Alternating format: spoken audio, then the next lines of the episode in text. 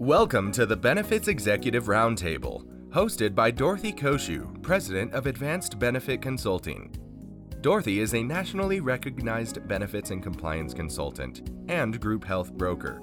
Here, you'll listen to industry experts break down the latest news and trends in employee benefits, healthcare reform, regulations, and compliance, all designed to empower executive decisions. Hello, everyone. I'm Dorothy Cociu, host of the Benefits Executive Roundtable. I previously stated at the end of our podcast for Season 3, Episode 9 on Medicare updates that we'd be taking a break for the holidays until mid January. Well, as often happens in benefits and HR compliance, something very important happened immediately after we recorded that episode. OSHA released guidance on the new federal vaccine mandate for employers with 100 or more employees, and immediately following that, lawsuits were filed, resulting in the Fifth Circuit Court of Appeals issuing a ruling temporarily stopping OSHA's guidance from going into effect because many employers are wondering whether or not they should be preparing for this vaccine mandate, we wanted to go ahead and move up our next episode to be released before the holidays. This HR update should help you to understand what you should be doing to prepare for this mandate, as well as providing you with additional California updates for legislation in 2022. We hope that you enjoy this informative podcast. Hello, everyone. I'm Dorothy Cociu, host of the Benefits Executive Roundtable. I'm happy to have with me today Kathy Ruffino, Vice President and HR Consultant and Trainer for Train Me Today, who will be giving us some really informative HR legislative updates for 2022. Welcome, Kathy, and thanks for being here today. Good morning, Dorothy, and thank you for having me. Oh, I'm so happy you are. For those of you that might not be aware, Kathy works with Jacqueline Thorpe, who a lot of you have heard on this podcast many times before, uh, as well as in our own training sessions and so forth. We love Jacqueline, and I just wanted to make sure that people were aware that you know you work every day with Jacqueline, and uh, you know that's where if you're thinking train me today, where did that come from? That's where that came from. So we know that we love Jacqueline, and I'm sure that everybody's going to love you as well. So thanks again for being here. Thank you. Okay. Well, there's a lot of legislative stuff going on right now to talk about in the HR world. Uh, for 2022, on the federal level, of course, we have new vaccine mandates going into effect maybe, for, for employers with 100 or more employees. And on the state side, of course, our governor was very busy signing several new bills which are going to go into effect in 2022. So let's start off with the new OSHA guidance on the vaccine mandate for employers with 100 or more employees. I know that guidance was issued on November 4th, and it confirmed that employers may opt out of the adoption of a mandatory vaccine program, but to do so, employers with at least 100 employees must require unvaccinated employees to undergo weekly COVID testing and wear approved facial coverings in the workplace. Can you walk us through the HR concerns and what this mandate means for employers? Yeah, it, you know, this guidance uh, that OSHA has issued um, has been an interesting journey because right as soon as they issued it, you're right. They all of a sudden we had a million claims against it of, you know, is OSHA really the, the group that should be implementing this and, and enforcing it and so on. So, right now, what we know under the new mandate, employers will have the option to implement frequent testing if they don't want to do the proof of vaccination program. Or they can do both. So they can have employees provide proof, and then for those employees who opt out of that, they can also still have the option to test every week. So the testing that's going to be required has to be done every week, and the employee needs to provide that proof to uh, their employer about their recent COVID test, and the results have to be presented no later than seven days from the date the employee provided their previous test result. And the deadline for the vaccine and weekly testing is supposed to begin on January 4th of 2022. So the programs will be in place, but the actual testing program the deadline is going to be January 4th, 2022. HR professionals have spent the last two years navigating through a lot of these guidelines and the regulations and programs that continuously, you know, change our landscape. It's been such a roller coaster ride that most HR people have been somewhat prepared for this mandate or some mandate of this kind. And so, uh, with that, as much as I would love to say that we're all pretty prepared for it, there's always going to be concerns for how it's going to affect our business and our people. There are still a lot of unknowns to the mechanics of complying with all these requirements, how we're going to monitor and manage this process, and this massive amount of record keeping that comes along with it. So, you know, not the least of which is going to be all of this documentation for weekly testing and whether or not that is going to be considered private information that we protect like we do any other medical record or is it just you know a document saying yes we received it? And so there's there's a lot of that concern. It's the workload of it the management of it the monitoring of it. And then of course how is how is this going to affect our workforce? How are people going to respond to this? What's it going to do to our employee morale and right now a lot of those questions are just in the air while this thing sits in the courts Right, I know. You're right about that. A lot of my clients, for example, have had questions about what do we do because of all the HIPAA guidance, right? Mm-hmm. Uh, how is this going to apply? So that you know, so there definitely is going to be a lot of uh, concern on that on that level for sure. Well, as you mentioned it briefly there, and and I kind of hinted toward it at the very beginning obviously, with the release of the November 4th guidance, there were immediate lawsuits filed. And on, immediately, like immediately, on November 6th, the Fifth Circuit uh, Court of Appeals issued a ruling temporarily stopping the OSHA guidance from going into effect. Should employers be going forward and preparing for this mandate, assuming that it's going to go into effect, or should they wait and see what happens in the courts, in your opinion? You know, from everything that, that we know, these lawsuits were not unexpected. As you said, they were almost immediately filed, and so you can imagine that most of these attorneys and law firms were they were prepared. they were just waiting. So even though there is a ruling in place right now that's kind of halting things, the guidance that we are currently receiving from uh, counsel that we deal with, everyone is saying, go ahead and start putting your policies in place. Start crafting what you're going to be doing. If you're going to be doing vaccine mandates, put that in. If you're going to opt for the testing, get everything ready as if it's going forward. Let's talk about the required compliance on December 5th because obviously that's coming up very quickly. Assuming that the law goes forward, what should employers be doing by December 5th? Employers still need to be preparing for this. And HR should be educating themselves on the requirements of the OSHA ETS and spend the next couple of weeks drafting the policies that are going to be in compliance with that, including how they were going to collect and maintain these vaccination records, how they're going to um, include te- the testing option if that's going to be an option for them. They need to be able to create a plan for tracking the weekly test results and how they're going to handle accommodation requests and disability issues that are going to come up, as well as religious accommodation requests, because those also will have to still be considered. So, employers will need to prepare um, for all of those things. Plus, you know, there's always going to be that option of, of you know, somebody filing a claim against you as an employer for whatever the reason may be. You know, there's, we've already heard people pushing back from our own employees, you know, um, with our clients, especially saying, you know, our employees are saying they're going to quit. If we do this, they're going to quit. So we need to be ready to address that. And then employers also need to be addressing how are they going to handle employees who absolutely refuse to comply with the new requirement. And that may include terminating people. Yes, because this goes a lot further than because you know we've already been seeing this with things like hospitals and nurses and things like that. You know, mm-hmm. mandating that they're vaccinated and all that, and you know the all the essential workers, the airline workers, and all that sort of thing.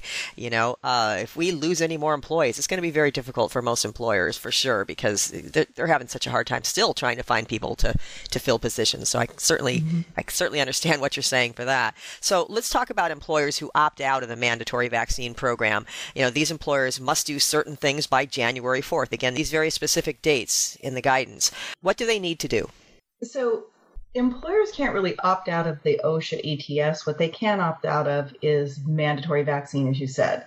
And so, in that case, they will have to create their program that says how they're going to do this testing. How are they going to be in compliance with the other possibility? You know, so I don't want to do mandatory, you know, vaccination police checking. um, so the only other option is to do the testing. And so they will need to prepare for that. And again, they want to prepare, but not implement until we know what the court's final outcome is going to be. But you don't want to be behind the eight ball on December 5th going, oops, I don't have a plan.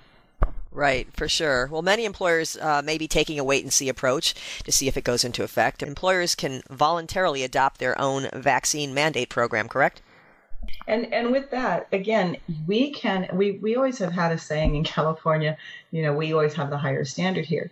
And the same holds true with this. Employers may adopt their own vaccine mandate program now if they choose to. They don't have to wait until December 5th to do this as long as they are creating a program, in my opinion, that's going to meet the OSHA ETS. So you can do more than what it's going to require use the OSHA ETS as it stands right now as kind of a guideline so that you know you're always going to be in compliance. If you want to do more than what it requires, great. Just don't do less. Right, for sure. Well, let's move on to California state legislation. Can you tell us about the Warehouse Distribution Employee Law, AB 701? What's this all about? So, I don't think any of us were surprised about AB 701. We saw a, large uptick in online ordering and therefore delivery services for all the lovely products we ordered during COVID. And it just became uh, a very intense environment in these warehouses because they were trying so hard to get everything pushed out of the warehouses and delivered. And it created a, an environment, a work environment for these employees that was not only a risk to their safety and their health because they were working um, way more hours than they probably should have to be safe, and they were working at such an intense pace that they were often not getting their rest and meal periods. Okay, so claims were filed, and not surprisingly, because employees felt they had been told they could not take breaks, they could not take their rest periods without jeopardizing their position at the company. So there was a threat there of um, potential retaliation, if you will. And so, what AB 701 does is it speaks to that situation and says, look, you can't just work people to the bone. They, there has to be some some guidelines here. And again, we we have the 100 employee mark that we're looking at. So if you're a California employer and you have a single warehouse distribution center with 100 employees or more, or if you have a thousand or more employees at multiple warehouse distribution centers, this law is going to apply. And the employer has to give the non exempt employees, our hourly people, including temps, people from staffing agencies, and third party employers, a written description of any quotas that they have in place. And the notice has to include what type of tasks um, the employee is going to be asked to perform, or the materials that they have to produce or handle. It has to give the relevant time period. So, what, how much does this have to be? You know, how many widgets do I have to produce and how much time? And then any potential adverse employment action that could result if the employee fails to meet the quota. And the written description they're saying has to be provided at the time of hire or within 30 days and it's going to be effective January 1. So this is something that people need to start if you're in a warehouse situation, if you're in that distribution environment, it needs to be in place. Well, that's good to know. I actually myself have a few clients that are, you know, warehouse distribution type companies. So I'm sure they're paying very close attention to this for sure. Let's talk about the expansion of the CFRA uh, regarding, you know, family members and parents-in-law, everything that was covered under AB 1033. Can you walk us through what all this means? So this was probably one of the simpler the simpler laws that we deal with coming coming into January. Uh, it clearly just was a simple matter of clarifying who is covered under the definition of family member. And so AB 1033 just adds parent in law to the definition of family member. So it's as simple as that. I thought it was a lot more difficult. I thought it was a lot more complicated than that. Thank you. oh no, they, the rest of it they already made complicated last year. okay, good. Okay, I was reading way too much into that. Then that's good to know. what about AB 654? That went into effect on October 6th of 2021, and it relates to COVID-19 reporting. Can you walk us through the amendments and changes in the reporting requirements? So the big thing for HR on this one is really just a simple matter of um, making a minor change to the existing reporting protocols. So, right now, rather than employers having to notify employees who may have been exposed, employers are now required to notify all employees who were on the, the site where there has been a confirmed case of COVID 19. The other piece that it adds is if you are in the industries like child daycare facilities, residential daycare facilities for the elderly. This bill now um, exempts those groups from reporting the COVID outbreak. Okay, thank you. So minor changes. I'm sure we're going to have more amendments as we go. Yeah, for sure. They, they always like to do that for sure. It's never it's never one and done for sure. Uh, another another new law is the Silence No More Act, SB 331. What does this act do? So this act just really adds um, more restrictions on employers who do severance agreements or uh, you know settlements for employee claims um, that allege harassment, discrimination, or, re- or retaliation. The new law is going to make it unlawful for employers to prevent disclosure of information about, you know, whether it's unlawful harassment, discrimination, retaliation in any agreement related to the employee's separation from the company. And it makes those agreements unenforceable. So really it's just saying you you cannot tell people in a severance agreement or a settlement that they cannot discuss these things after the fact. If it, if they're as long as they're discussing them in a factual matter. Okay, well, that's actually quite interesting because I see a lot of those. You, you, hear about these in the news all the time, all the non-disclosure mm-hmm. agreements and all these types of things. So that's that's an interesting one, at least to me. You know, in the past, Dorothy, we, I mean, my career in HR, I've been in HR almost thirty years. It, we always had those, those that language was always in there. Yeah. That you know you can't discuss this. Right. So this will change that. Yeah, that's going to be an interesting twist. We'll see what happens with that. Mm-hmm. well, there's a new criminalization of wage theft act, which makes intentional theft of wages punishable as grand theft under AB 1003. Can you tell us about this? Yeah, this this was an interesting one. Um, it, basically, what AB 1003 is saying is that employers cannot take from any one employee um, any any amount greater than $950 or $2,350 um, from two or more employees in a consecutive 12 month period. Now, ironically, my sense of humor gets the better of me. And I think, well, so if they take $2,350 in 18 months, is that okay? So I don't know. Shame, shame, on you. Shame on you for thinking that. you know, HR does have a sense of humor. Um, we you know we're looking at this saying you know it's probably more geared towards the things like we've heard about tips where you know managers or supervisors take part of the tips and things like that. And this is just simply saying you cannot take the wages that that the employees are due. So now they're going to make it a, a punishable charge. It can be either a misdemeanor or a felony. And it's subject to prosecution. So putting a little a little tougher twist on this now. Yeah, for sure. Well, let's talk about the electronic workplace notices. I know that you're, you know, pretty happy about this one.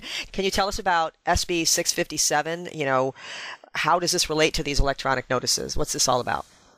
I think a lot of us were happy to see this one finally happen. And this really, you know, in my mind had really less to do with COVID than the fact that for years we've had people who work out in the field who do not come into our offices, and we've got this burden of providing them these posters. Um, short of sending them a whole list of posters to hang on their walls at home, they never come into the office. So it's always been kind of a challenge, and we've been asking, you know, can we just do this electronically? Well, now we can. And so with remote workers, you know, increasing over the last two years, this is a huge thing because a lot of people are going to stay remote. And so employers are finally going to be able to provide the workplace postings that we're required to provide um, in our workplaces for employees who don't work on site. However, the caveat here is you still, as an employer, need to put the postings up in your physical building. So you still do need to have all your posters up. It doesn't remove that requirement but we can offer our offsite people or our field workers electronic versions, which is great. So is something like posting it just on your website if you have like a, an employee section of your website or if you have, you know, an intranet or something like that, is that acceptable or do they have to be sent out by email? Are there any what type of what type of rules are included in this? A lot of companies who have employee portals have already been posting them um, electronically in their site not in lieu of the posters or to get around the law before it happened, but just they, that's just what they've been doing. Now we can do that legitimately, but you cannot. You will still have to send them to the employee via email because you want a record of saying yes, they received them. Okay, thank you for that clarification. Mm-hmm. The California Supreme Court finally settled on the issue of meal period rounding. Can you tell us about this and what the court determined? This was this is an interesting one because this goes back to reference on the Donohue versus AMN Services case, where Donohue, the employee, had filed a class action claim against her employer AMN Services for failing to pay premium wages for the meal period. So, in the meal period, if the employee misses it, they get a missed meal period payment, if you will, for that that time missed. And for California, this rounding thing has been an issue back and forth, back and forth. Can we round? Can we not? And it typically does come up when we have these kinds of cases. So the courts finally came in and said, you know what, we're going to settle this. And the issue of the employer's timekeeping system was critical here because the claim was that the employee didn't get their full 30 minute meal period within the first five hours of work um, because of this rounding. And so what happened was the rounding system, which in California at the time, you know, you can round within the nearest 10 minutes. And so the rounding increments that were happening in this case ended up where her meal period could be as short as 22 minutes when the rounding went up to 30 because that was when within the 10 minutes. So now the courts have finally given us a ruling that quite simply states you can't round for meal periods. We can still do rounding for clocking in and clocking out at the you know shift end and start but you cannot do it for meal periods because that is a direct conflict with the requirement that we have to keep a strict time for meal periods so that we are not infringing on that person's right to a full 30 minute meal period. Right. I mean, sometimes it takes 15 or 20 minutes just to get your food prepared and, and sit down, let alone start actually chewing it and digesting it. I can see why that 22 minutes to 30 minutes, you know, difference would actually be a big deal to someone because, you know, sometimes mm-hmm. you have to microwave stuff. Sometimes you have to, you know, walk. It takes time to walk to the to the wherever your food is located. Um, so yeah, I can see why that would be a, a good a good change. Uh, are there any other new laws and regulations that we should know about? Anything related to harassment? Anything related to anything else that we need to be aware of? You know, continuing or whatever for 2022 there's you know there will still be uh, some things that are that are going to be shifting a little bit you know as as always with all the ones that we've already talked about. There's so many other ones that he signed. I think there was probably over 500 that were signed. A lot of them have nothing to do with employment but still a lot always gets signed in that september early october period. One of the ones that both jacqueline and i were really excited to hear passed was sb 639 so SB 639 addresses an existing law where employers could apply for a license to pay sub minimum wage to employees who are mentally or physically disabled. SB 639 is going to change that. And the new law is going to require employers to pay disabled workers at least the minimum wage, which is only fair. And so as of January 1st, uh, 2022, employers will no longer be issued these licenses. So the existing employers who do have them will now need to develop a plan to phase out their current program, and they need to be compliant with the minimum wage rule by January 1 of 2025. So they've got some time, but it is it is happening. So that's a good thing. So we were kind of excited to hear that one. Yeah. Are there any others? Um, not you know, not that are really big. I mean, I think the one that most of us are waiting for, Dorothy, is this whole ending up of OSHA requirements, and then Cal OSHA see where they take it. You never know. Right. Right. We always like to be top. right, for sure. I'm, I'm, I'm expecting certain things to come out from Cal OSHA pretty quickly here, as soon as with as soon as they know what's going on in the federal side, because they usually jump on things right away for sure. Exactly. Right, exactly. Well, thanks so much, Kathy, for giving us all this incredibly valuable and timely information, and thank you for also agreeing to be presenting at our upcoming client lunch and learn on January 26th, where you're going to be talking about leave laws, and, and I'm guessing you're also going to talk a little bit about some of the things that we discussed today. So thank you for that as well. Well, thank you for having me. I, I, enjoyed it, and I'm looking forward to the lunch and learn. I'm sure we will have more information by then on the OSHA requirements. So we definitely will have that conversation if we have new news. Right. Yeah, let's hope so. well, if anyone out there listening would like to reach out to you with questions or need assistance, how can they do so?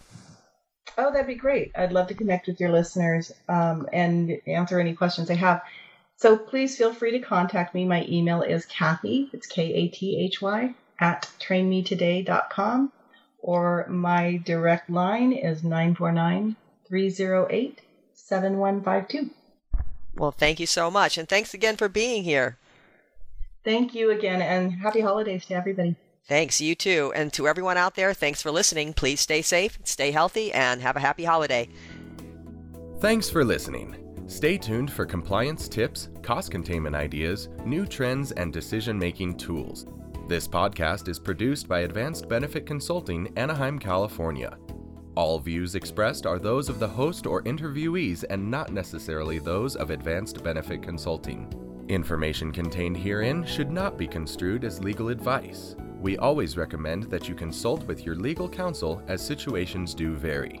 Ms. Cociu can be reached at 714 693 9754 Extension 3, toll free at 866 658 3835, or visit our website at advancedbenefitconsulting.com.